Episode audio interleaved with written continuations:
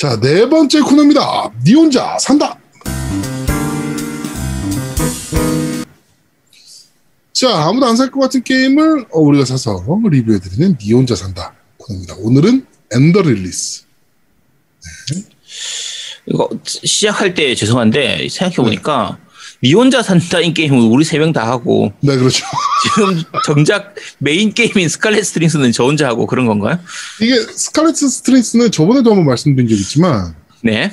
왠지 Game Pass 들어오고 그래서 음, 안 샀죠. 아니 그, 음, 아니 그럴 수도 있긴 한데 아야 그럼 게임 제목을 바꾸든가 이거 야 코너를 바꿔 이거 아씨. 네. 자, 자 일단 어, 니 혼자 산다. 어쨌든 니 혼자 산다로 얘기하는 게임은 Ender Lilies입니다. Ender Lilies. 어, 일단 Metroidvania하고 Soul류, 다크 소울류를 조금 섞어 놓은 그런 느낌의 게임이고요. 2D 횡스크롤 액션 게임입니다. 네.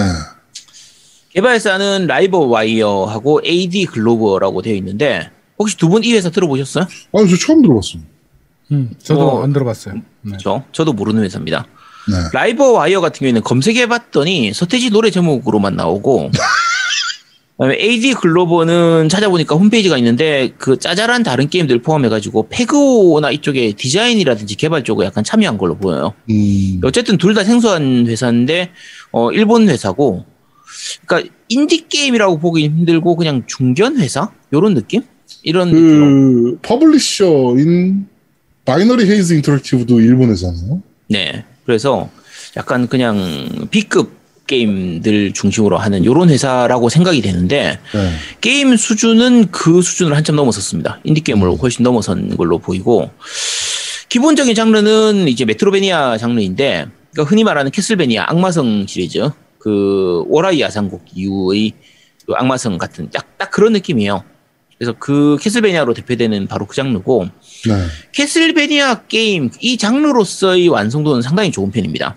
음, 대신에 이 그러니까 Metroidvania 장르, Metroidvania 장르 자체가 좀 호불호가 있거든요. 네. 그래서 이쪽 장르를 싫어하는 유저들이라면 아마 좀 싫어할 수도 있어요. 근데 음.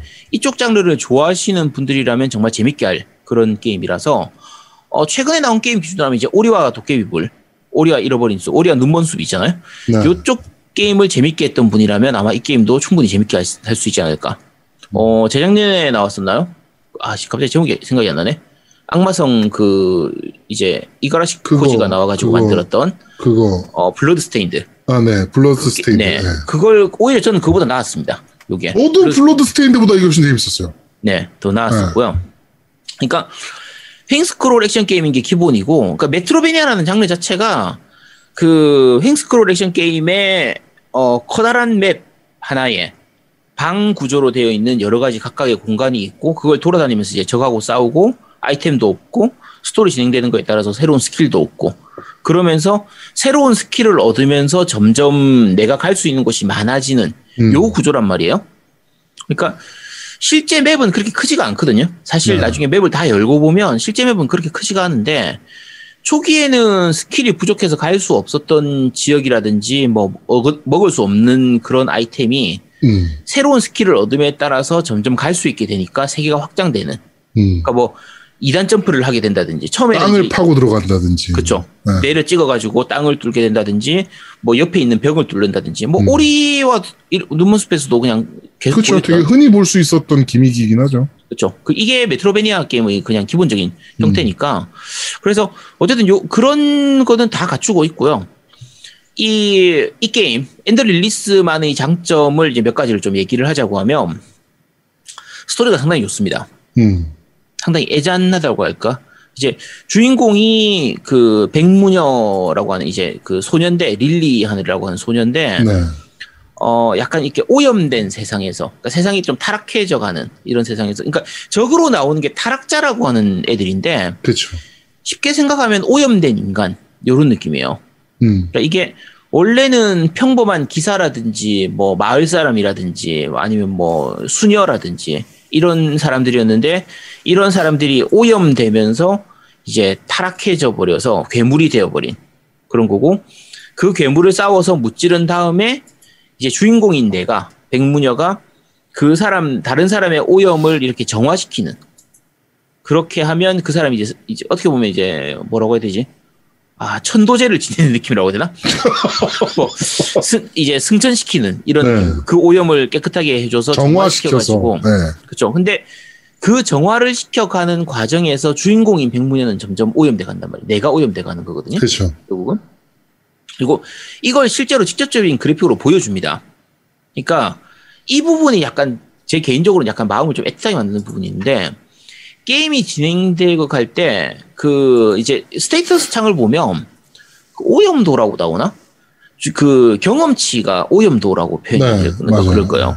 그래서 내가 성장을 하고 레벨업을 하느냐에 따라서 하는 거에 따라서 점점 주인공의 캐릭터가 점점 이렇게 거무틱틱해집니다.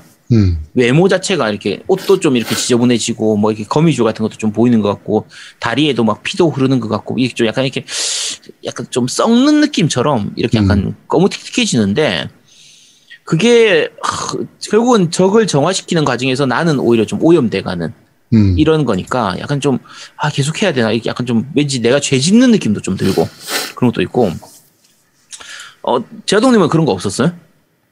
저는 뭐 별로 못 느꼈는데 그런 거. 아 씨, 감성이 그냥 메말랐어. 변해가는구나. 아 감정이 메말랐어 감정이 야, 야, 그럼 거기서 뭘 느껴? 야, 이 예쁜 소녀, 이 하얗, 새하얗던 소녀가 그렇게 거무틱틱해져 가는데 마음이 아프잖아. 아, 그냥 검은색을 좋아하나 보지. 아니, 야, 눈밭에 내 예전부터 얘기하는 게 있어. 응, 눈밭을 아침에 딱 현관문 열었는데 눈밭이 쫙 깔려 있어. 아무도 밟지 않은 눈밭이. 응. 그 밟는 느낌 얼마나 좋은 줄 알아? 내가 처음 처음으로 이렇게 발자국을 남긴다는 그. 야, 그거는 약간 초약권 같은 느낌이 있어가지고, 그거하고는 조금 다르지. 야, 그거하고는 다르게, 그냥 이게, 이 좀, 거, 이게, 타락해져 가는, 그, 내가, 그- 그렇죠. 예, 좀. 그러니까 뭐, 그러니까 이 속이 상한다라고 하긴 좀 그렇고, 응, 조금, 그러니까 약간 저런 느낌은 있었어요. 그러니까, 물론 이제 뭐 눈물을 흘리거나 뭐 이런 건 아닌데, 당연히. 응. 헤일로 리치에서 아, 마지막, 또 힐로 리치야. 가지마, 씨발, 너도 로켓타, 뭐 이런 느낌. 응. 예, 그런 이게 느낌은 얘- 좀 있었죠. 어, 얘는 내가 직접적으로 타락을 시켜가는 거잖아. 왜냐면 그렇죠. 내가 적을 죽이고 경험치를 쌓을수록 점점 내 주인공이 오염돼 가는 거니까. 음. 아, 그러니까 근데 계속 하긴 해야 되잖아. 내가 얘를 직접 오염시켜 가는 거거든. 근데 조금 죄책감 같은 게 좀 있었어요. 어쨌든 아 그런 거 없군요. 저만 느끼는 거군요. 어, 죄책감은 없었는데? 그런 죄책감을 알겠습니다. 느낀 놈이 씨 천점 달성하냐? 도전까지 다 달성하고? 아니 재밌으니까. 아 그리고 그 부분 나중에 제가 해명하겠습니다. 그 아 지금 미리 해명할게요.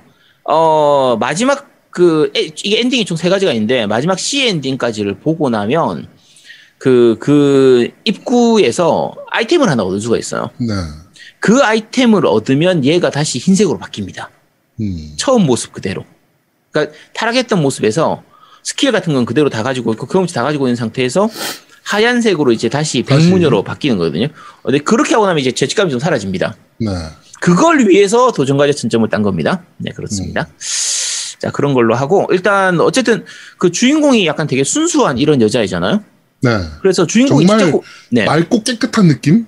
그쵸. 그래서, 이런 애들이 어떻게 싸워요? 얘가, 이런 애가 칼 들고 싸우고 막 도끼 집어 던지고 그러면 안 되잖아. 음. 그래서 주인공이 직접 공격하는 게 아닙니다. 주인공은 그냥 가만히 있어요. 그냥 그쵸. 뛰어다니고 이렇게만 하고, 소환수 같은 느낌으로 뒤에 나오는 스킬이 공격을 하는 거예요. 따라다녀요, 이렇게. 그쵸. 그러니까 뭐 기본은 이제 흑기사라고 하는 애가 따라다니는데 음. 흑기사 스킬 안 쓰고 다른 스킬을 쓰면 다른 애가 따라다니기도 하고 그렇죠. 이렇게 이런 식인데 어쨌든 내가 직접 공격하는 거는 게 아닌 거죠. 그 그 연출이 상당히 좋습니다. 굉장히 부드럽고 음. 어 움직임도 굉장히 좀 좋은 편이고요. 네. 어, 주인공이 할 수 있는 건 이제 피하는 거 이런 건데 회피가 말도 안 되게 좋죠. 그렇죠. 회피 스킬의 판정이 굉장히 좋은 편이고 점프, 앞으로 점프. 그쵸 거의 점프라 연 그래야 되나? 이걸 철푸덕이라 그래. 아, 그냥 회피라고 해. 아, 근데 그게 이렇게. 철푸덕인데 나중에 스킬 얻으면 또 철푸덕이 아니야. 그렇죠. 그 회피 판정이 어 굉장히 좋은 편이고, 그러니까 그렇죠. 넉넉한 편이에요. 회피, 회피가 사실 회피 동안에 무적이 되니까 그리고 거의 연속해서 쓸 수 있다시피 하기 때문에 잘만 회피하면은 거의 웬만한 보스는 그냥 다 음. 고- 보스의 공격은 다 씹을 수가 있거든요. 오히려 보스전이 좀 쉬운 느낌이더라고요. 잘 키우면 아니야. 보스는 쉽죠. 아니야. 잘 키우면. 보스전 상당히 어려운 캐릭터, 까다로운 캐릭터도 많이 있어. 어, 그 미- 까다로운 캐릭터들은 좀 있는데 음. 이게 스킬들 중에서 또 말도 안 되게 좋은 성능이 좋은 스킬들이 있어가지고 그러니까 어 원거리 상태에서 거의 적은 나 유도탄처럼 이렇게 쏜다거나 아니면 이제 도트 데미지로 적을 계속 데미지를 줄 수 있는 그런 스킬이라든지 그리고 스킬 중에서 이제 방패라든지 일시적으로 내가 무적이 되는 반격을 할 수 있는 이런 스킬들이 있다 보니까 아까 그 회피하고 같이 섞어서 쓰면 어, 웬만한 보스전은 거의 다 씹어 먹을 수가 있는 그런 스킬들이 많거든요. 그래서 어쨌든 네. 그 스킬이나 이런 판정들이 좋은 편이라서 난이도가 높지만 또 생각만큼 높진 또 않은 싸움 자체에 대한 스트레스는 없는 보스전이 너무 어려워서 미치겠다 이런 것들은 별로 없는 요건 또 약간 장점이자 단점이 될 수도 있고요. 그 사람들에 따라서는 좀 더 어려웠으면 좋겠다라는 사람도 있을 테니까 가끔 그런 변태가 있거든요. 그 폭주 어쩌고 하는 그런 사람이 있어요. 그러면 너무 게임이 너무 쉬워서 재미가 없어요 하는 그 이상한 사람들이 있는데 네. 그런 사람들 빼고 나면은 대부분은 다 충분히 만족하지 않을까. 폭주 닌땡씨. 아, 그쵸. 아, 너무 길게 얘기하시면 좀 그렇고요. 네. 자, 그리고, 어, 음악이 굉장히 좋습니다. 이게, 아까 말씀한 것처럼 전 세계가 세상이 다 타락해져 가는 이런 상태이기 때문에 이게 음. 무슨 비 같은 게 오면서 그러니까 오염된 비 같은 게 오는 그런 느낌처럼 해서 세상이 거의 멸망으로 가는 그런 느낌이란 말이에요. 네. 근데 그래서 되게 암울한 세상인데 배경 그래픽도 그 암울하, 암울함을 잘 표현하면서도 굉장히 좀 아름다운 느낌이에요. 그래픽 되게 좋아요. 색깔, 색감이나 이런 것들도 되게 암울하지만 그런 것들을 잘 표현한 그래픽이라 네. 어떻게 보면 오리하고 좀 비슷한 느낌도 있고요. 되게 어떻게 보면 몽환적이면서 그렇죠. 파스텔 톤이라 그래야 되나 이거를? 어 네, 그런 느낌. 흑백에 약간 수목한 느낌도 좀 없잖아 있고 사실은. 그렇죠. 약간 동화적인 그런 네. 그래픽도 좀 있고 그리고 거기에 음악도 절묘하게 잘 어울리거든요. 음. 그 배경하고 음악하고도 굉장히 좀 잘 매치가 되는 편이고 그 암울하고 어두운 세상에서 혼자 이짝 순수하고 청초한 느낌의 그 백무녀라는 이 주인공 설정 아 굉장히 매력적이잖아요. 서로 대비가 되니까 어두운 세상 백문여가 아니고 백문남이었어도 그랬을까요? 아니 그건 안 되지 백무남은 안 되지 백무남이면 에러 지금 안해 이 게임 백무남 따위를 어디다 써 도대체 되게 하얗고 순백의 소년. 아, 그따위 걸 어디다 써 필요 없어. 아, 형, 소녀가 왜, 소년이, 소년이 왜 나와, 소년이. 아, 진짜. 그런 게임은 저 안 했습니다. 안 해요, 그런 거. 알겠습니다. 자, 어쨌든, 무엇보다도 좋은 게, 이 유저 편의성이 너무 좋아요. UI가 굉장히 잘 돼 있고요. 음. 어, 심플합니다. 너무 복잡하게 안 돼 있어요. 예, 심플하게 되어 있고, 아이템 많이 쓰고 이런 거 없습니다. 아이템 자체가 없어요. 사용하는 아이템이 아예 없거든요. 음. 그냥 먹으면 바로 이제 적용이 되는 그런 것들이고 버퍼 올려주는 이런 것들이기 때문에 복잡하게 내가 뭐 아이템 창 찾아가지고 한다든지 뭐 그런 것도 별로 없고 내가 할 해야 되는 거는 스킬을 갈아 끼우는 거 하고 유물이라고 해서 게임 내에서 얻을 수 있는 여러 가지 버프 역할을 하는 좀 그런 그 아이템 장신구 같은 것들 아이템 같은 거 장착하는 것들 이런 것들만 내가 정하면 되는 것들이고요. 어쨌든 전반적으로 유저 편의성이 높기 때문에 난이도는 별로 안 높은 편이고 어 아까 말씀하신 것처럼 보스전 같은 경우에 실제로 보스전이 그렇게 쉽지는 않은데 음. 모, 모든 보스전이 바로 앞에 항상 세이브 포인트가 있어요. 그렇죠. 무조건 있죠. 네. 그래서 그 그리고 기본적으로 이 게임 내에서 세이브 포인트가 굉장히 많아요. 만약에 아, 이- 그 나만 느끼 그렇게 느낀 게 아니구나. 세이브 포인트가 엄청 많길래. 굉장히 많아요. 어. 근데 이 메트로베니아 게임들은 세이브 포인트에서 세이브 하면은 체력이 다 회복이 되기 때문에 그래서 그 세이브 포인트가 많다는 거는 난이도를 떨어뜨리는 역할을 하거든요. 음. 그래서 만약에 이 게임에서 세이브 포인트를 절반으로만 줄였어도 난이도가 굉장히 올라갔을 거예요. 음. 근데 세이브 포인트가 많기 때문에 굉장히 난이도가 낮아지기도 하고 또 한 가지 부분이 일반적으로 메트로베니아 게임은 다 옆에 있는 다른 맵으로 갔다가 그전 맵으로 돌아가면은 그 적들이 다시 다시 살아나거든요. 네. 근데 이 게임은 다크소울류처럼 그 다음 다시 세이브를 시키기 전까지는 그러니까 화톳불 한번 세이브 시키고 난 다음에 적을 죽이고 나면 다시 화톳불에서 쉬기 전까지는 적이 부활하지 않잖아요. 네. 다크소울에서 그런 느낌처럼 세이브 포인트에서 다음 세이브 포인트에서 한 번 더 휴식을 하기 전까지는 그 중간에 한 번 죽였던 적들은 다시 세- 다시 살아나지가 않거든요. 음. 그래서 맵 내에서 뭐 아이템 같은 거 얻는다든지 이런 식으로 해서 돌아다닐 때 스트레스가 훨씬 적은 편이에요. 적은 편이고 어, 말씀드린 것처럼 세이브 포인트가 자주 있기 때문에 내가 아 체력이 거의 다 떨어지고 이제 뭐 회복템도 다 떨어지고 해서 거의 아 이거 잘못하면 죽을 것 같은데 싶을 때쯤에 항상 세이브 포인트가 나와. 네. 그래서 어, 여러 가지로 좋은 점이 있고 또 한 가지가 죽었을 때 페널티가 거의 없어요. 그러니까 음. 죽더라도 그 전 세이브 포인트로 돌아오는 것뿐이야. 그렇죠. 그동안에 얻었던 아이템이라든지 얻었던 경험치 같은 거 잃어버리는 게 없단 말이에요. 네, 다 그대로 있죠. 그렇죠. 그러니까 다크 소울처럼 그 자리에서 죽으면 다시 그 자리 돌아가 가지고 그 영혼 주워야 되고 경험치 그거 한 번 더 죽으면 경험치 날라가고 그런 거 없, 없어요. 그냥 음. 그러니까 죽었을 때 페널티가 없다 보니까 마음 편하게 플레이를 할 수 있는 거야.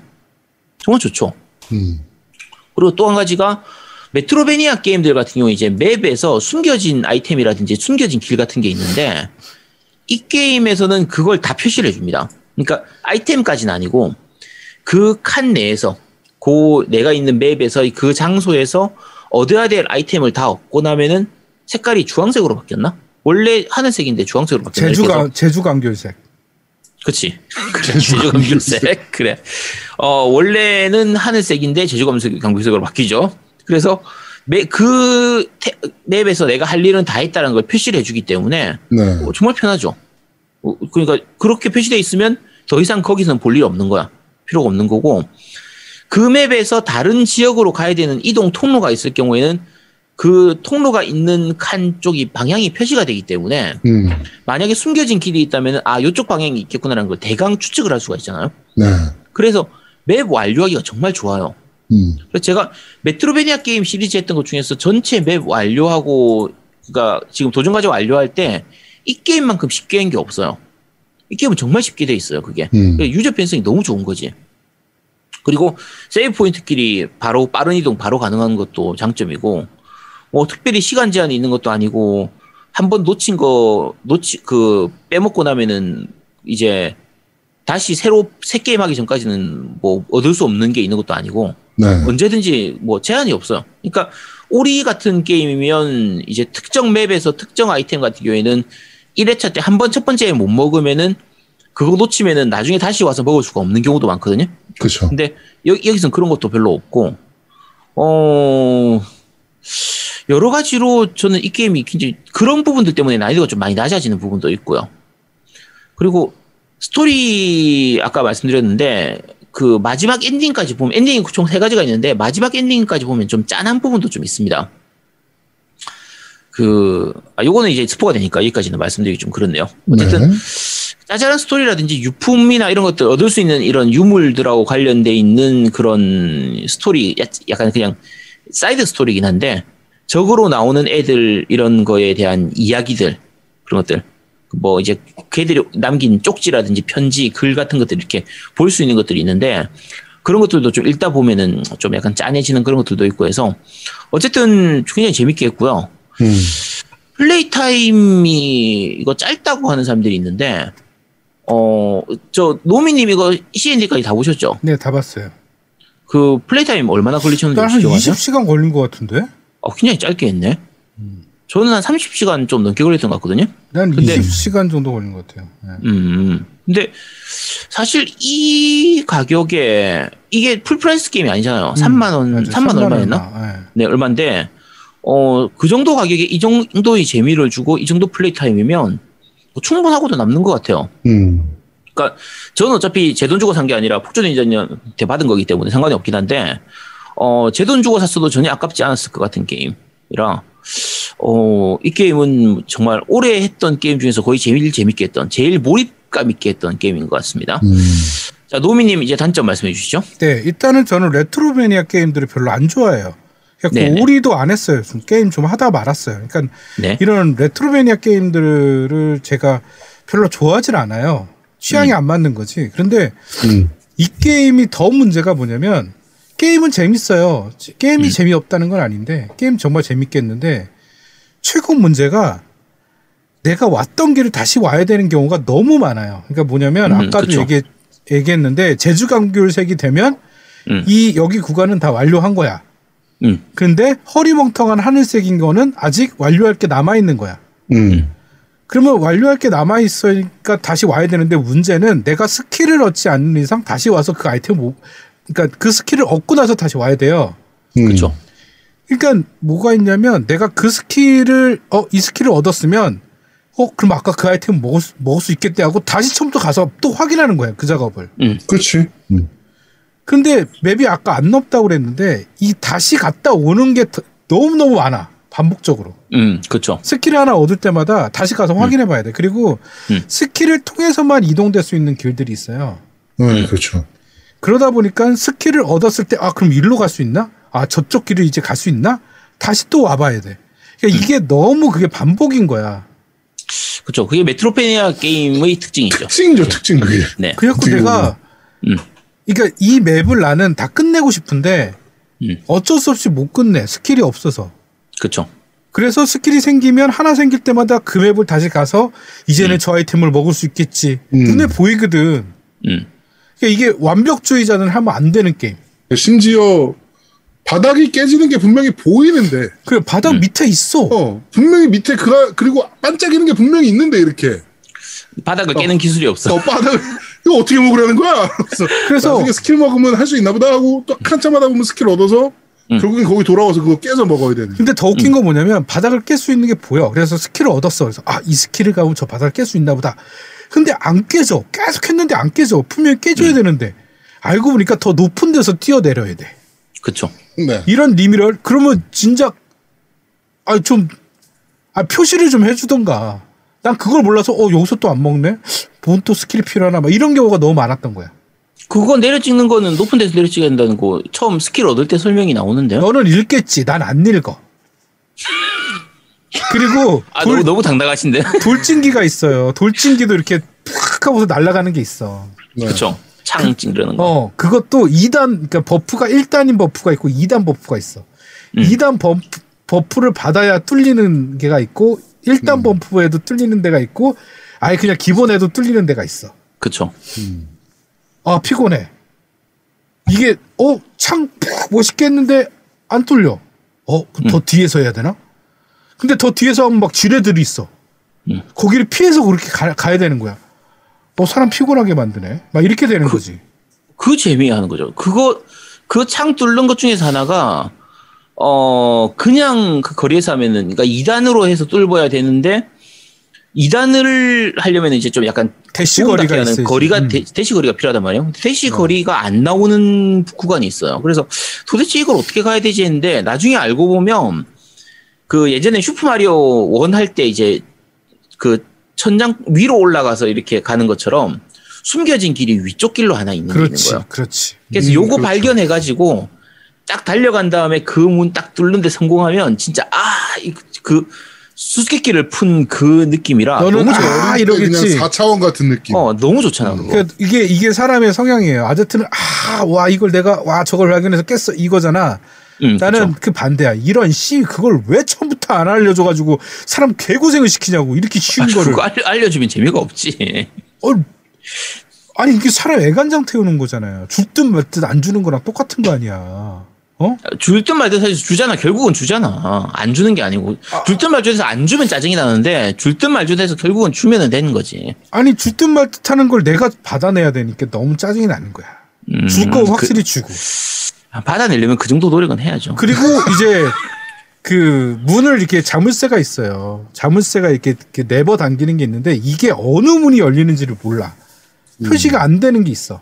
그러니까 내가 이 잠, 이 열면 이쪽 문이 열리는데 그게 내가 이걸 연다고 바로 여기 문이 열리는 게 아니라 저쪽 다른 맵에 있는 문이 열려. 음. 그럼 모르는 거야. 그래갖고 근데 그, 아, 그래요? 그 거리가 그렇게 멀진 않은. 그거 한 두 번 정도밖에 안 나오는 것 같은데. 세번그 나와, 세 구조. 번.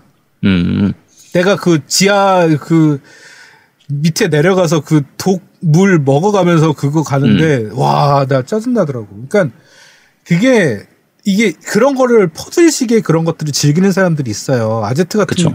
아제트한테 정말 잘 맞겠다고 생각이 드는 거예요. 아제트가 이걸 음. 나, 저한테 하라는 이유는 첫 번째는 어 다크 소울이랑 비슷하다. 음. 그 이유가 하나 소울류다. 어 소울류다라고 한게 metroidvania인데 하나였는데 소울류다. 그래갖고 나도 호기심 생겨서 한번 해볼까 그랬는데 처음에는 괜찮았어. 음. 처음에 괜찮았는데 하면 할수록 이게 사람 피곤하게 만들더라고 나를.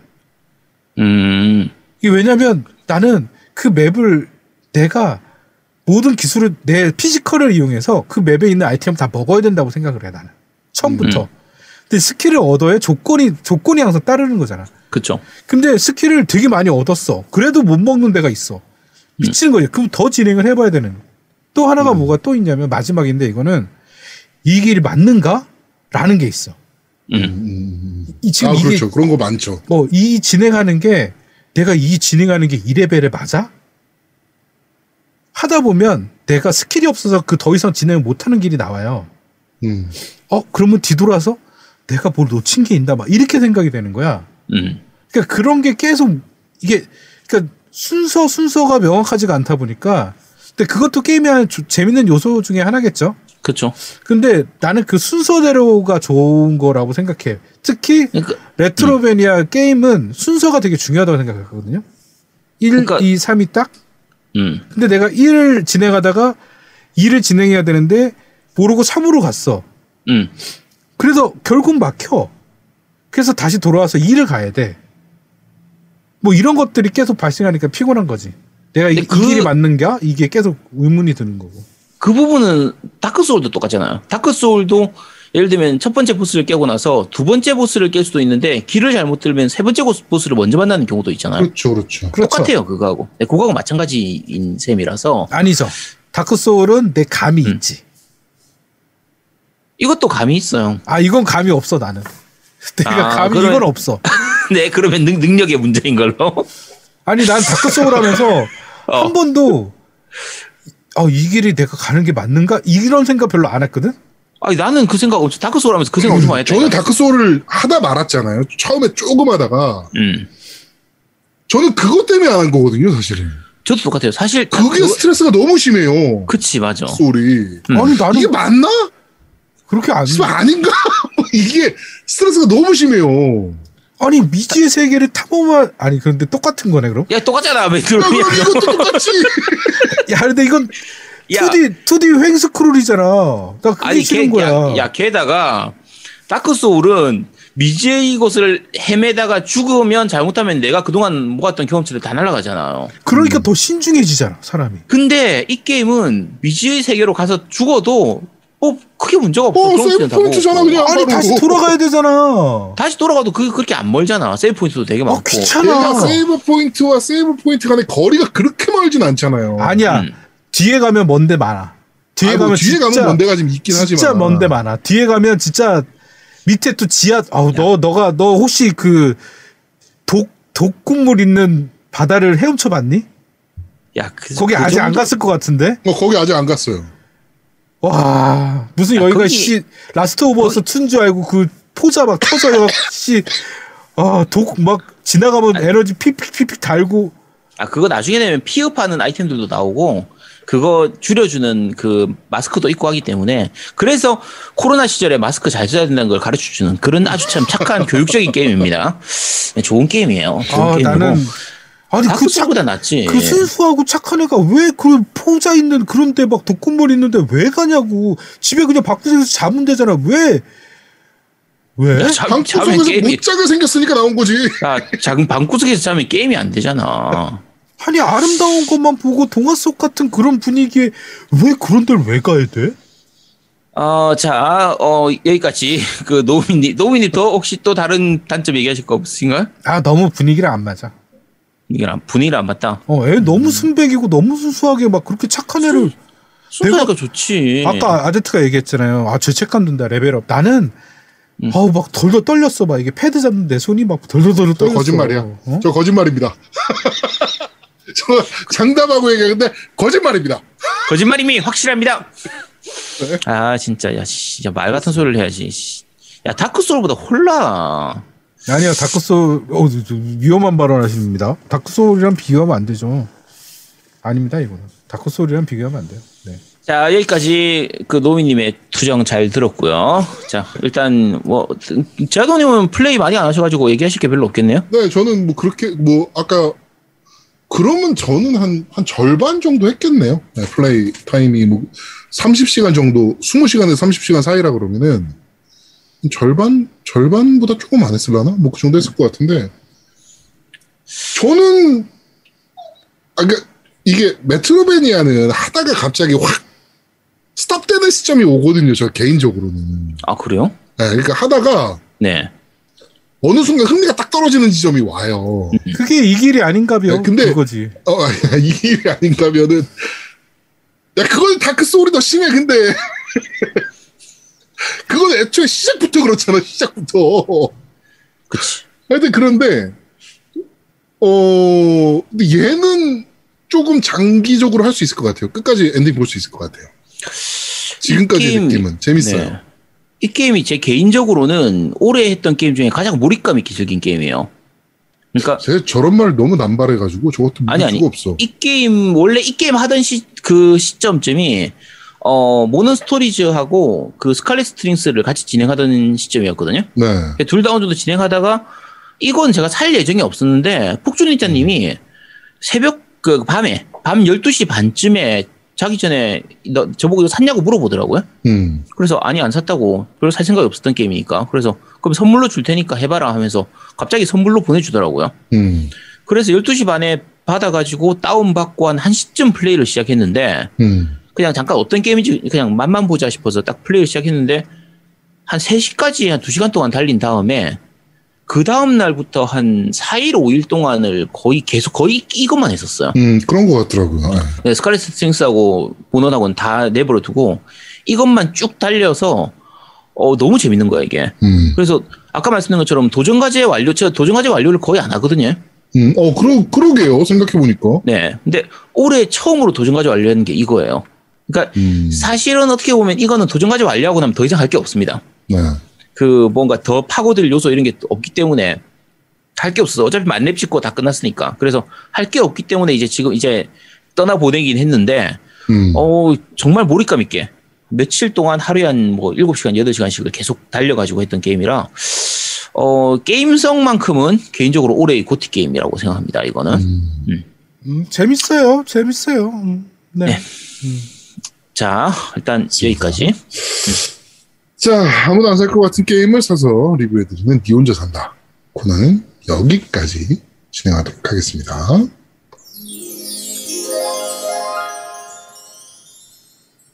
자, 마지막 코너입니다. 그런데 말입니다.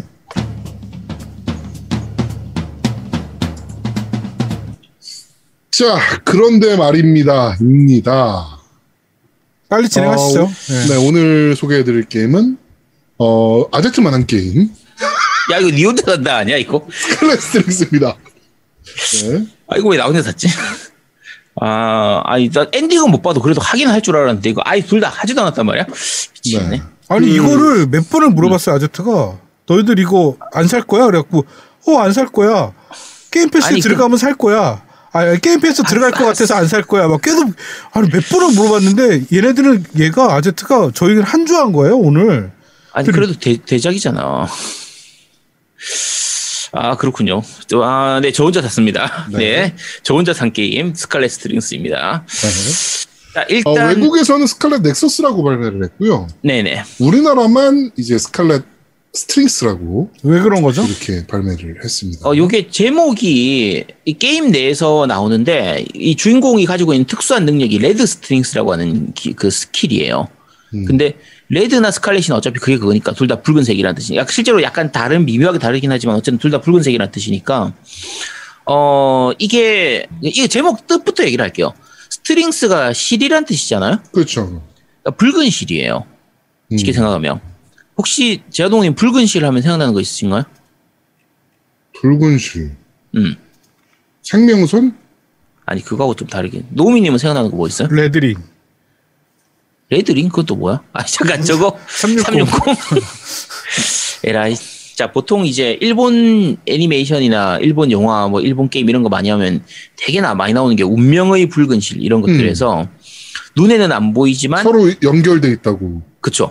네. 나이 이제 연결이 되는 어떤 그 운명적인 만남 이런 사람으로 해서 나오는데 그러니까 어 나하고 주변 사람들 사이에서의 어떤 이렇게 연결이 되는 그런 카르마 같은 그런 게 있다. 그 사람이 서로 교류를 하면서 사귀든지 뭐 이제 만나든지 뭐 친구로 지내든지 우정이든지 이렇게 해서 서로 뭔가의 그러니까 이게 페르소나 게임에서 나오는 그 커뮤니케이션으로 해서 이제 레벨이 올라가는 그거하고 음. 비슷한 거예요. 그러니까 그런 느낌처럼 아르카나에서 이제 각각 높아지는 거 있잖아요. 그런 랭크가 올라가는 것처럼 이 똑같은 시스템이 여기도 유대 시스템이라고 있, 습니다 그래서 네. 치, 그 서로 친해지면서 점점 다양한 스킬을 쓸 수 있게 되고 하는 그런 것들이 있는데 어 스토리 전체적으로 게임 나중에 진짜 후반부까지 저 연결이라는 부분을 되게 강조를 하는 편이에요. 음, 음, 음. 그래서 그 제목 때문에 스칼렛 스트링스라는 제목으로 국내하고 일본도 아마 스칼렛 스트링스로 나왔던 것 같은데 그런 이름을 제목을 쓰는 거고 해외 쪽에서는 붉은 실이라는 거에 대한 감흥이 별로 없어서 그런지 몰라도 그렇죠. nexus라는 게 결국은 이제 그, 그 연결 이런 의미를 가지기 때문에 소환사의 그래서 협곡. 네 소환사 입구에서는 nexus 그래서 아, 롤을 따, 따서 그런가 어쨌든 그래서 nexus를 파괴합니다. GG. 네, 그걸 위해서 네. 하는 건지. 그래서 어쨌든 어 국내나 일본 같은 경우에는 그 붉은 실에 대한 감성이 있어서 스칼렛 스트링스라는 제목을 쓴 게 아닌가라고 추측을 합니다. 음. 추측한 이건 많고 제 생각이라서 실제로 뭔지는 모르겠고요. 네. 자, 그럼 제목 설명은 넘어가고요. 이제 끝났나? 자, 게임은 Bandai Namco에서 만든 게임이고요. 네. 어, 최근에 그 노미님이 그 지금 준비를 하고 계신 그 이제 덤핑 게임 특집 요런 거 할 때 애니 어, 그 애니 기반 IP, 게임들. 그렇죠 그런 게임들이나 되게 미묘한 B급 게임들 중에서 반다이 남코 게임이 되게 많아요. 네. 요런 느낌의 게임들 굉장히 많거든요. 요 스타일의 게임들 되게 많은데 음. 어, 작년에 나왔던 게, 작, 재작년에 나왔나요? 코드베인 같은 경우도 있고, 딱 그 미묘한 B급 감성의 이런 약간 SF적이기도 하고, 조금 중이병스러운 이런 연출을 보이는 약간 애니메이션 같은, B급 애니메이션 같은 느낌의 그런 게임들이 되게 많은데, 네. 다 좀 별로였어요. 솔직히 조금, 어, 어디서 많이 본 것 같긴 한데, 뭔가 미묘하게 좀 떨어지는 이런 느낌이었고, 사실 이 Scarlet Strings 같은 경우에도 플레이 해보면 이것저것 많이 섞여 있는 느낌입니다. 음. 제일 많이 생각나는 게, 그, 자, 재작년에 나왔나요? Astral Chain. Platinum 네. Games에서 나왔던 Astral Chain하고, 그리고 이제 저 Devil May Cry라든지 그런 식의 액션 게임들하고도 조금 약간 생각이 좀 나고, 그리고 스타일리시 액션 게임들. 그렇죠. stylish한 액션 게임들하고도 생각이 좀 나고 그리고 중간에 아까 말씀드린 것처럼 유대라는 부분들 때문에 사람들하고 이 관계를 형성하는 부분은 페르소나하고 굉장히 비슷한 부분이 있습니다. 음. 그래서 거의 그걸 좀 섞어 놓은 느낌에 가까운 게임이에요. 음. 근데 은근히 할만합니다. 꽤 괜찮아요. 그걸 잘 섞었어요, 사실.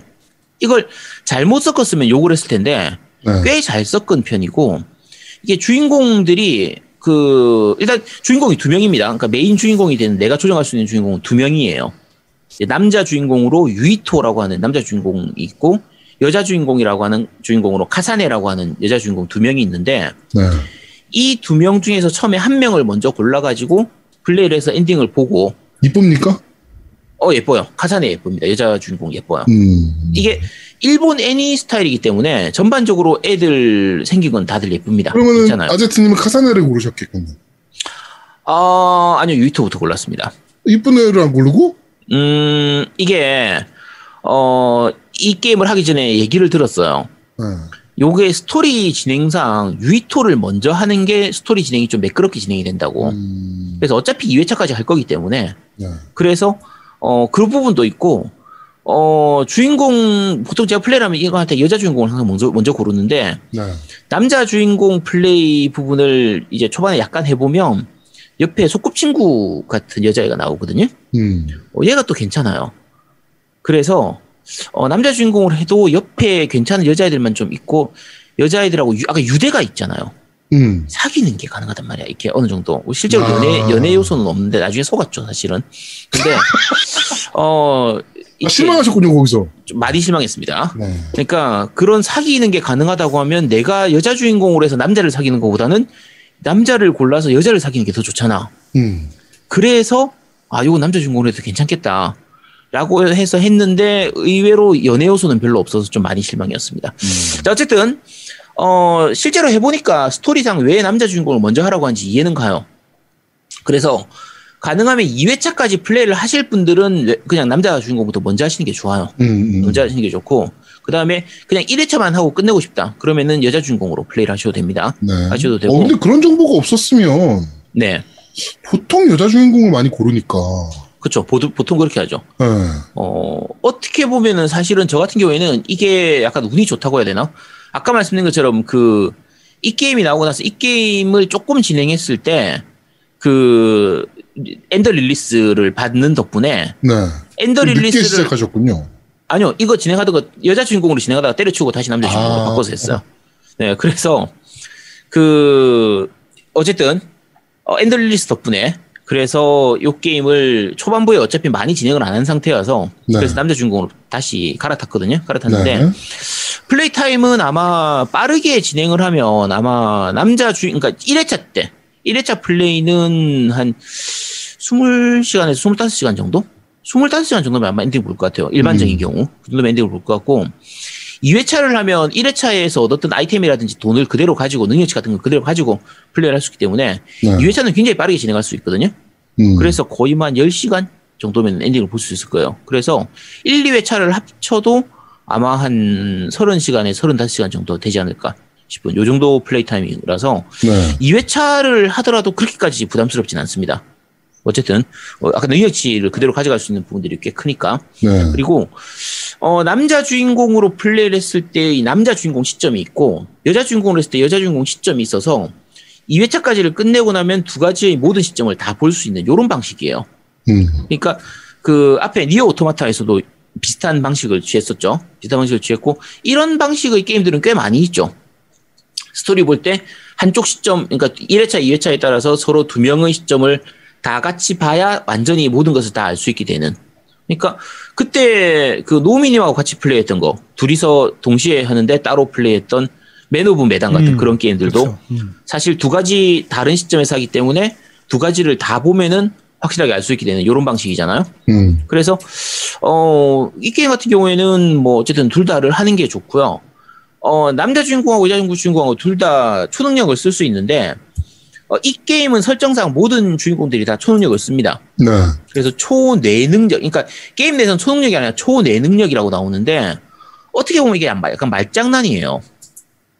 일본어로 하면 발음이 거의 거기서 거기거든요. 초노력후인가 뭐 그렇게 되고 초노노력후 이렇게 어차피 비슷해서 어차피 그게 비슷하게 들려요. 초노력후, 초노력후인가 어쨌든 뭐 비슷하게 들려서 그래서 그 그냥 어떻게 초능력이라고 생각하시면 됩니다. 주인공은 염력을 쓰거든요. 염동력 이런 걸 쓰는데 psychometry. psychometry는 아니지. psychometry인가? 어, psychometry라고 어, 봐야? 어, 그러네. psychometry잖아. psychometry였나? 네, 그렇군요. 자, psychokinesis 아니야? psychokinesis인가? 어, psychometry는 psycho, 뭐야? psychometry는 기억을 읽는 거잖아. 사물에서 기억을 읽는 게 psychometry 아닌가? 모르겠네요. 자, 어쨌든, 음, psychokinesis. 그치. psychokinesis. 자, 어쨌든, 그 남자 아, 주인공, 여자 메트리는 주인공, 읽는 거. 그쵸. 그래서 남자 주인공, 여자 주인공 둘 다 그, 이제 초능력으로 염력을 쓰는 거고, 대신에 일반 공격을 하는 무기는 다릅니다. 음. 남자 주인공은 장검 같은 이런 검을 쓰는 거고 여자 주인공은 단검 같은 거를 이렇게 날리는 이런 검을 쓰는 건데 음. 수리검 같이?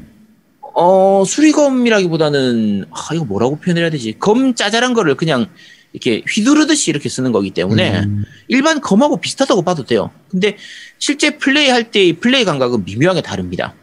그래서 둘 다 일장일단은 좀 있고요. 2회 완전히 똑같아져 버리면은 2회차를 할 때 재미가 없잖아요. 네. 그래서 그래도 조금씩은 다르기 때문에 그래서 뭐 어느 정도는 재밌게 즐길 수가 있는 부분이고요.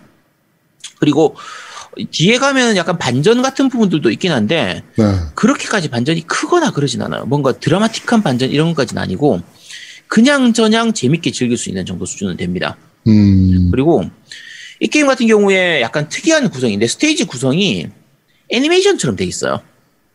그러니까 이게 음. 뭐냐면 그 스- 애니메이션 1한기 있죠. 이 한- 한 시즌. 네. 한 시즌을 보는 느낌으로 플레이가 진행이 되거든요. 음. 그래서 1장, 2장, 3장, 4장, 5장 이런 식으로 후속작이. 나올 가능성이 좀 있네요. 후속작이 나오진 않을 것 같아요. 왜냐하면 스토리가 완결이 되거든요. 뭔가 뒤에 여지가 더 있진 않아요. 그래서 거의 나올 수도 있긴 한데 이 주인공으로 나오기는 좀 힘들 거예요. 왜냐하면 이미 이게 완결이 된 상태이기 때문에 음. 된 상태고 그 그래서 그 스테이지를 하나씩 끊는 그 숨을 돌려주는 그 흐름은 상당히 좋은 편입니다. 네. 그러니까 중간에 한 스테이지 자체도 전투하고 중간에 이벤트 씬 보고 또 전투하고 이벤트 씬 보고 이런 식으로 진행이 되는 거라서 어 그 초반에는 오히려 약간 좀 지루한 느낌도 있어요. 왜냐하면 내가 직접 싸우거나 액션을 하는 플레이하는 시간보다 이벤트 씬을 보는 시간이 더 길어요. 음. 그러다 보니까 약간 좀 그 늘어지는 부분, 좀 이게 잃는 거 싫어하는 사람들은 이제 이게 애니를 이럴 거면 애니를 보지 뭐하러 게임을 하냐 이렇게 보실 수도 있긴 한데 음. 나름대로 그 대화나 이런 거 다 어차피 풀 음성 다 지원되고 연출들이 나쁘진 않기 때문에 어 그냥 보는 재미는 좀 그럭저럭은 있는 편입니다. 약간 아쉬운 거는 그 이벤트 씬 부분이 애니메이션으로 돼 있는 게 아니라 정지 화상으로 돼 있어요. 음. 정지 화상에 face cut 이렇게 추가되는 이런 방식으로. 그러니까 이제 캐릭터가 움직이는 게 아니라 장면 하나 사진 찍어 놓은 거 딱 보고 말만 하는 그런 느낌으로 진행이 되기 때문에 약간은 밋밋하기도 하지만 그, 그 만화적인 연출이 좀 잘 돼 있어 가지고 나쁘진 않은 편이에요. 나쁘진 않고 어 스토리도 뭐 아주 나쁘진 않기 때문에 어쨌든 보는 재미는 좀 있는 편이고요. 그리고 중간에 그 intermission이라고 해야 되나? 한 스테이지 한 스테이지 그 중간에 사이사이마다 음. 그 아지트 같은 곳에서 만나가지고 이렇게 동료들하고 유대를 쌓는 그 커뮤니 커뮤니케이션 커뮤니티 어 어쨌든 그 페르소나에서도 커뮤라고 부르는 네네네. 그거를 쌓는 그게 있는데 요 이벤트 부분이 그냥 딱 보면 페르소나 페르소나 같은 느낌이에요. 페르소나 같은 느낌이고 그리고 어 음악도 그 이벤트 씬에서 나오는 거나 아지트에서의 그 음악도 딱 미묘하게 약간의 재즈 페르소나? 들어가면서 페르소나 느낌이 너무 많이 나요. 음. 이거 진짜 페르소나에서 표절로 시- 그 뭔가 소송 안 거나 어, 싶을 그 만큼 정도야? 음악을 나중에 한번 들어보세요.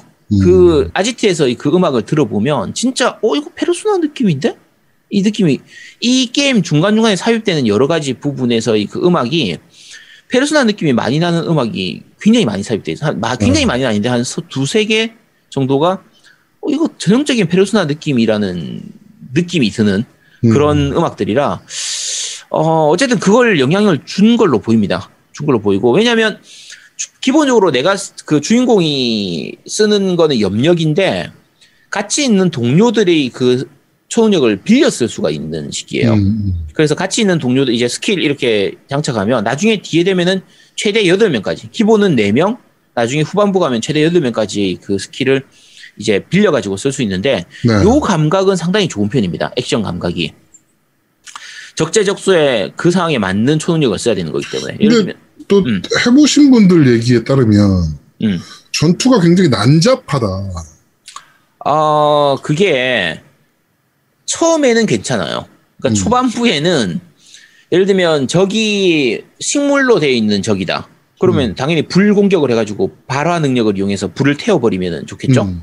그 다음에 투명한 적이다. 그럼 투시 능력을 가지고 있는 애를 이용해서 네. 죽여야 된다든지. 그 다음에 적이 빠르게 이렇게 갑옷 같은 걸로 감싸는 놈이 있- 있으면 음. 고- 순간이동을 하는 능력을 이용해가지고 적 멀리에서 순간이동을 해서 갑자기 딱 붙어가지고 잡아야 되는 이런 음. 식으로 해서 상황 상황에 맞춰가지고 skill을 바꿔가면서 쓰는 건 괜찮은데 네. 이런 식으로 됐기 때문에 사실은 초반에는 괜찮았어요. 재밌었어요. 음. 문제가 그게 너무 많이 반복되는 거예요. 음. 그래서 좀 후반부 가면 지겹습니다. 그래서 개인적으로는 저 같은 경우에는 7스테이지 8, 8장 정도쯤부터 그게 너무 지겨워가지고 그리고 전투가 좀 늘어지는 편이에요. 음. 그냥 전투 한두 번 하고 끝냈으면 좋겠는데 그런 전투를 한 뭐 다섯 번, 여섯 번을 반복해야 되다 보니까 후반부 가서는 짜증나가지고 난이도를 아예 낮춰버렸습니다. 음. 난이도를 최하로 낮춰버리면 그러면 그냥 그런 전투 무시하고 빨리빨리 진행을 있기 쭉쭉쭉쭉 때문에 나갈 수 있으니까. 네, 그렇죠. 그래서 아예 그냥 빨리 진행해 버리려고 난이도를 아예 낮춰 버렸는데 어 난잡하다기보다 어 약간 그러니까 여러 가지 아까 말한 초능력도 많이 좀 나오고 네. 적들도 이상한 적 그러니까 적의 종류가 다양하진 않은데 좀 기괴한 그로테스크한 이런 적들이 좀 많이 나오거든요. 게임 내에서도 괴 적을 괴이라고 부릅니다. 음. 그래서 어쨌든 그런 애들이 쓸데없이 많이 나오고 좀 얘들이 순간 이동하거나 없어지거나 이런 애들이 많다 보니까 좀 정신, 정신 없긴 해요. 그래서 약간 난잡하다는 표현도 뭐 괜찮을 수도 있긴 하겠네요. 좀 그런 느낌이 있긴 합니다. 네. 네. 근데 액션성이나 타격감은 그렇게 나쁘진 않거든요. 그냥 뭐 이렇게 초능력 쓸 때 그 팍 이렇게 터지는 느낌, 아까 염력을 이용해가지고 뭐 무거운 음. 차나 바위 덩어리 같은 거를 저한테 집어 던졌을 때의 타격감 이런 것들은 나쁘진 않기 때문에 음, 음, 어, 뭐, 나름대로는 괜찮은 편입니다. 괜찮은 편이고요. 자, 그리고 여러 가지 짜잘한 설정이나 이런 것들이 꽤 흥미로운 설정들이 좀 많이 있어요. 그러니까 요게 배경이 되는 게 이제 모든 사람들이 초내능력을, 초능력을 가지고 있는 그런 세계이기 때문에 네. 예를 들면 그 길거리에 있는 뭐 광고판이라든지 안내하는 그런 것, 곳들이 다 그 예를 들면 홀로그램 같은 걸로 만들어져 있는 거예요. 네네. 그래서 내가 초능력으로 그걸 볼 수가 있는 거지. 근데 만약에 이 게임 내에서는 이 벨페퍼라고 나오는데 그 초능 이 능력이 없는 사람이면 저게 아무것도 안 보이는 거야. 음. 그러니까 어 길거리를 돌아다니거나 뭐 신호판이라든지 이런 것들도 안 보이게 되기 때문에 사실상 거의 맹인에 가까운 수준이 되는 거예요. 어, 초능력자들을 위한 광고판 같은 건가요, 그러면? 그런 거죠. 근데 대부분의 사람들이 다 초능력을 갖고 있으니까. 음. 근데 사실 요 설정이 국산 게임 중에서 미래 세계의 맹인이라고 해가지고 그 테일즈 샵에서 나온 게임이 있어요. 네. 그 게임에서 이런 설정을 가지고 있습니다. 주인공이 맹인이거든요. 음. 그러니까 그 아까 말한 것처럼 그 홀로그램을 볼 수가 없는 음. 애예요. 그래서 어 그거하고 비슷한 내용의 그러니까 만약에 이런 세계에서 다른 사람들이 모두 초능력을 가지고 있고 그 초능력을 가지고 있는 걸 기반으로 해서 사회가 만들어져 있는데 만약에 초능력이 없는 사람이 그 세상을 산다고 하면 네. 그 주변 사람들한테 놀림 받거나 이렇게 좀 약간 이렇게 멸시당하는 그런 부분들이라든지 그런 내용들이 조금 나와요. 음. 그런 근데 어, 요 설정들은 꽤 재밌는 편입니다. 그래서 어쨌든 그런 식의 짜잘한 내용들 뭐 사회에서 좀 이렇게 약간 반란 일으키고 이런 부분들에서 약간 서로 정의를 이야기하고 이런 부분들이 어, 어떻게 보면은 일본 애니나 일본 게임 같은 데서 약간 중이병스럽게 많이 다, 자주 등장하는 내용들이긴 한데 음. 어, 나름대로 흥미로운 부분들이 좀 많이 있어가지고 어, 스토리상으로도 괜찮은 편이고요. 그걸 엮어 나가는 연출이나 이런 것들도 좀 괜찮은 편이라서 음. 어, 두 분은 어차피 안 사실 테고 게임 패스로 안 풀리면 하나 사시기 바랍니다. 아 이거 그러면 게임, 이 게임 괜찮은데 몇 점 정도 주실 수 있는 거예요? 게임 만약에 점수를 주신다면 한 100점 만점. 80점? 80점 정도는 줄것 같아요. 오, 80에서 네. 85점? 85점까지 실제로 이 게임의 리뷰 자체가 80점인가 그래요. 네, 80에서 85점 네, 정도까지 그 마- 사이에 점수를 받았거든요. 실제로. 음. 그러니까 오히려 아까 제가 요 말씀드릴 때 처음 플레이할 때는 내가 스토리 보는 부분은 많고 그 막상 내가 직접 액션으로 즐기는 플레이를 하는 부분은 적어서 음. 조금 지루할 수 있다고 했잖아요. 막상 후반부 가니까요. 플레이하는 쓸데없는 전투가 너무 늘어지니까 음. 오히려 그게 더 단점이었어요. 음. 그래서 요 부분만 빼고 나면 저는 한 85점 정도까지도 줄 수 있을 것 같습니다. 음. 캐릭터들도 각각의 캐릭터 한명한 명의 이야기들도 꽤 잘 만들어져 있고 음. 어 저거보다 UI가 좀 나- 지저분하다. 그리고 뭐 길 찾는 동선 안내가 되게 쓰레기 같다라는 얘기들이 좀 있었는데. 쓰레기까지는 아닌데 그건 있어요. 실제로 길 찾는 부분에서 그러니까 그 가는 내비게이션이 좀 엉망인 경우가 있습니다. 그게 음. 많지는 않은데 한 중간에 한 두 군데 정도가 그 복층 구조로 되는 거 있잖아요. 그러니까 3층에 있는 곳이면 네네네. 길 안내가 이 직선 거리로 가르쳐 주는 거예요. 아. 그러면 내가 있는 곳은 지금 1층이야. 근데 3층에 딱 나하고 같은 위치에 있으면 음. 거기 네, 있다고. 내비게이션 방향은 지금 내가 있는 요 위치로 가르쳐 주는데 한 아. 50m가 남아 있는 거죠. 도대체 어디로 가라는 거지? 왼쪽으로 가면 내가 원래 있던 그 오른쪽으로 가라고 하고 음. 오른쪽으로 가면 다시 내가 원래 있던 왼쪽으로 가라고 하고 이런데 이런 식으로 길을 가르쳐 주는 경우가 있거든요. 음. 그래서 어, 그 벽을 인식을 못하는 이런 부분들이 좀 있어가지고 그건 약간 좀 아쉬운 부분은 있죠. 근데 네. 그게 많이 나오진 않아요. 한 두세 군데 정도만 나옵니다. 그렇군요. 어, 아, 자. 지금 아이코스3 님이 저 아스트랄 체인 이상은 어떤가요? 라고 물어보셨는데, 어, 아스트랄 체인 같은 경우에 액션성은 더 좋아요, 이것보다. 더 음. 좋은데, 개인적으로 아스트랄 체인 같은 경우에는 그 붉은 빛을 너무 많이 쓰고, 광원 효과라든지 이렇게 눈이 피곤해지는 부분을 너무 많이 쓰는 데다가, 액션이 너무 많아서 오히려 좀 약간 너무 과해서 힘들었던 부분이 있거든요. 그러니까 정신 음. 없어요. 아스트랄 체인은 저도 해봤지만 게임이 내가 뭐 할 때마다 그러니까 내가 뭘 쓰는지도 모르겠어. 음. 그러니까 뭐 정신이 너무 산만해 좀. 근데 이거는 오히려 아스트랄 체인보다는 덜한 편입니다. 이게 저도 정확한 건 모르겠는데 저도 이거 처음에 그 데모판 할 때는 그 느낌을 많이 받았거든요. 눈이 피곤하고 광원 효과를 너무 과하게 네네. 쓴 느낌, 붉은 빛을 너무 많이 넣은 느낌이 있었는데 어떤 분이 얘기하시는 게 그 이제 체, 체험판에서에 비해서 제품판으로 나오면서 그 부분을 좀 줄였다고 하더라고요. 음. 그래서 눈 피곤하거나 피드백이 좀 화려한 있었나 보네. 그렇죠. 그런 게 있었던 것 같아요. 그래서 실제 게임판에서는 플레이하면서 눈이 많이 피곤하다든지 그런 것들은 크게 뭐 느낌 못 받아서 음. 개인적으로는 아스트랄 체인보다 더 재밌었습니다. 이 음. 게임이. 음. 그렇군. 아스트랄 체인은 조작이 너무 복잡했어요. 음, 너무 맞아. 할게 많았어요. 예. 그래서 좀 다양한 뭐 조작 같은 거 좋아하고 복잡한 게임 좋아한다고 하면 아스트랄 체인이 더 좋겠지만 음. 이 게임은 실제로 막상 플레이하면은 그 그렇게 너무 복잡하진 않아요. 그냥 쓸 거 그때 그때 쓰고 하고 싶은 거 하고 이렇게 하면 돼서 그래서 어 어쨌든 뭐 괜찮습니다. 괜찮 괜찮은 편이고 음. 아, 또 다른 거 혹시 궁금하신 건 없으신가요? 음, 네, 뭐, 그 정도면 뭐, 어, 다 네. 얘기해 주셨네. 네. 플레이 타임이 얼마나 걸렸죠? 어, 아까 제가 말씀드렸는데. 아? 처음에. 네. 그러니까 1회차 할 때 한 25시간 정도 걸린 음. 것 같고, 2회차는 한 10시간 조금 넘게 걸린 것 같아요. 그래서 음. 10시간, 15시간? 길게 잡아도 15시간 정도 걸렸을 테니까, 풀로 다 해도 한 40시간 정도 하면 아마 될것 같아요. 네. 길게 잡아도 40시간이라서, 빨리 하실 수 있는 분들이면 뭐 한 30시간 정도 되지 않을까라고 음, 생각이 됩니다. 알겠습니다. 자, 이번 주 그런데 말입니다. 스칼렛 스트링스. 어, 해외판 제목은 스칼렛 넥서스라고 나온 게임에 대해서 소개를 해드렸습니다. 이번 주 그런데 말입니다. 여기까지 진행하도록 하겠습니다.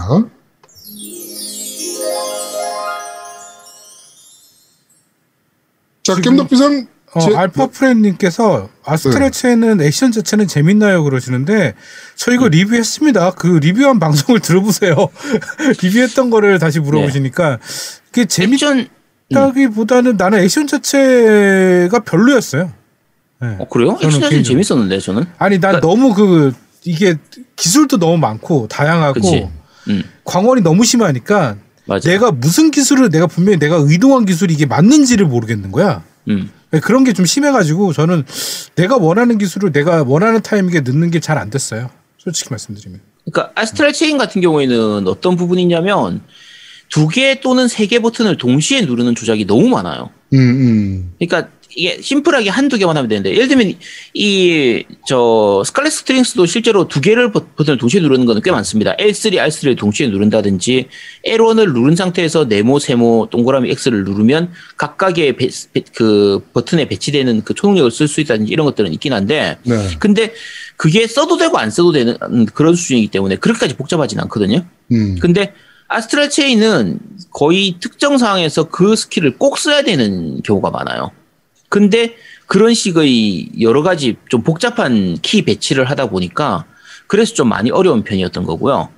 어, 요 아스, 저, Scarlet Strings 같은 경우에는 조작 난이도는 Astral Chain보다 훨씬 낮은 편이고 액션성은 Astral Chain보다는 떨어지지만 이 자체로 보면 충분히 괜찮은 그런 게임이라 어, 사람에 따라서는 오히려 이게 더 낫다고 할 수도 있을 거예요. 왜냐면 이게 사, 사양이 더 좋으니까 그래픽이 더 좋거든요. 네. 그래서 아마 이걸 더 좋아하실 분도 좀 있으실 것 같고요.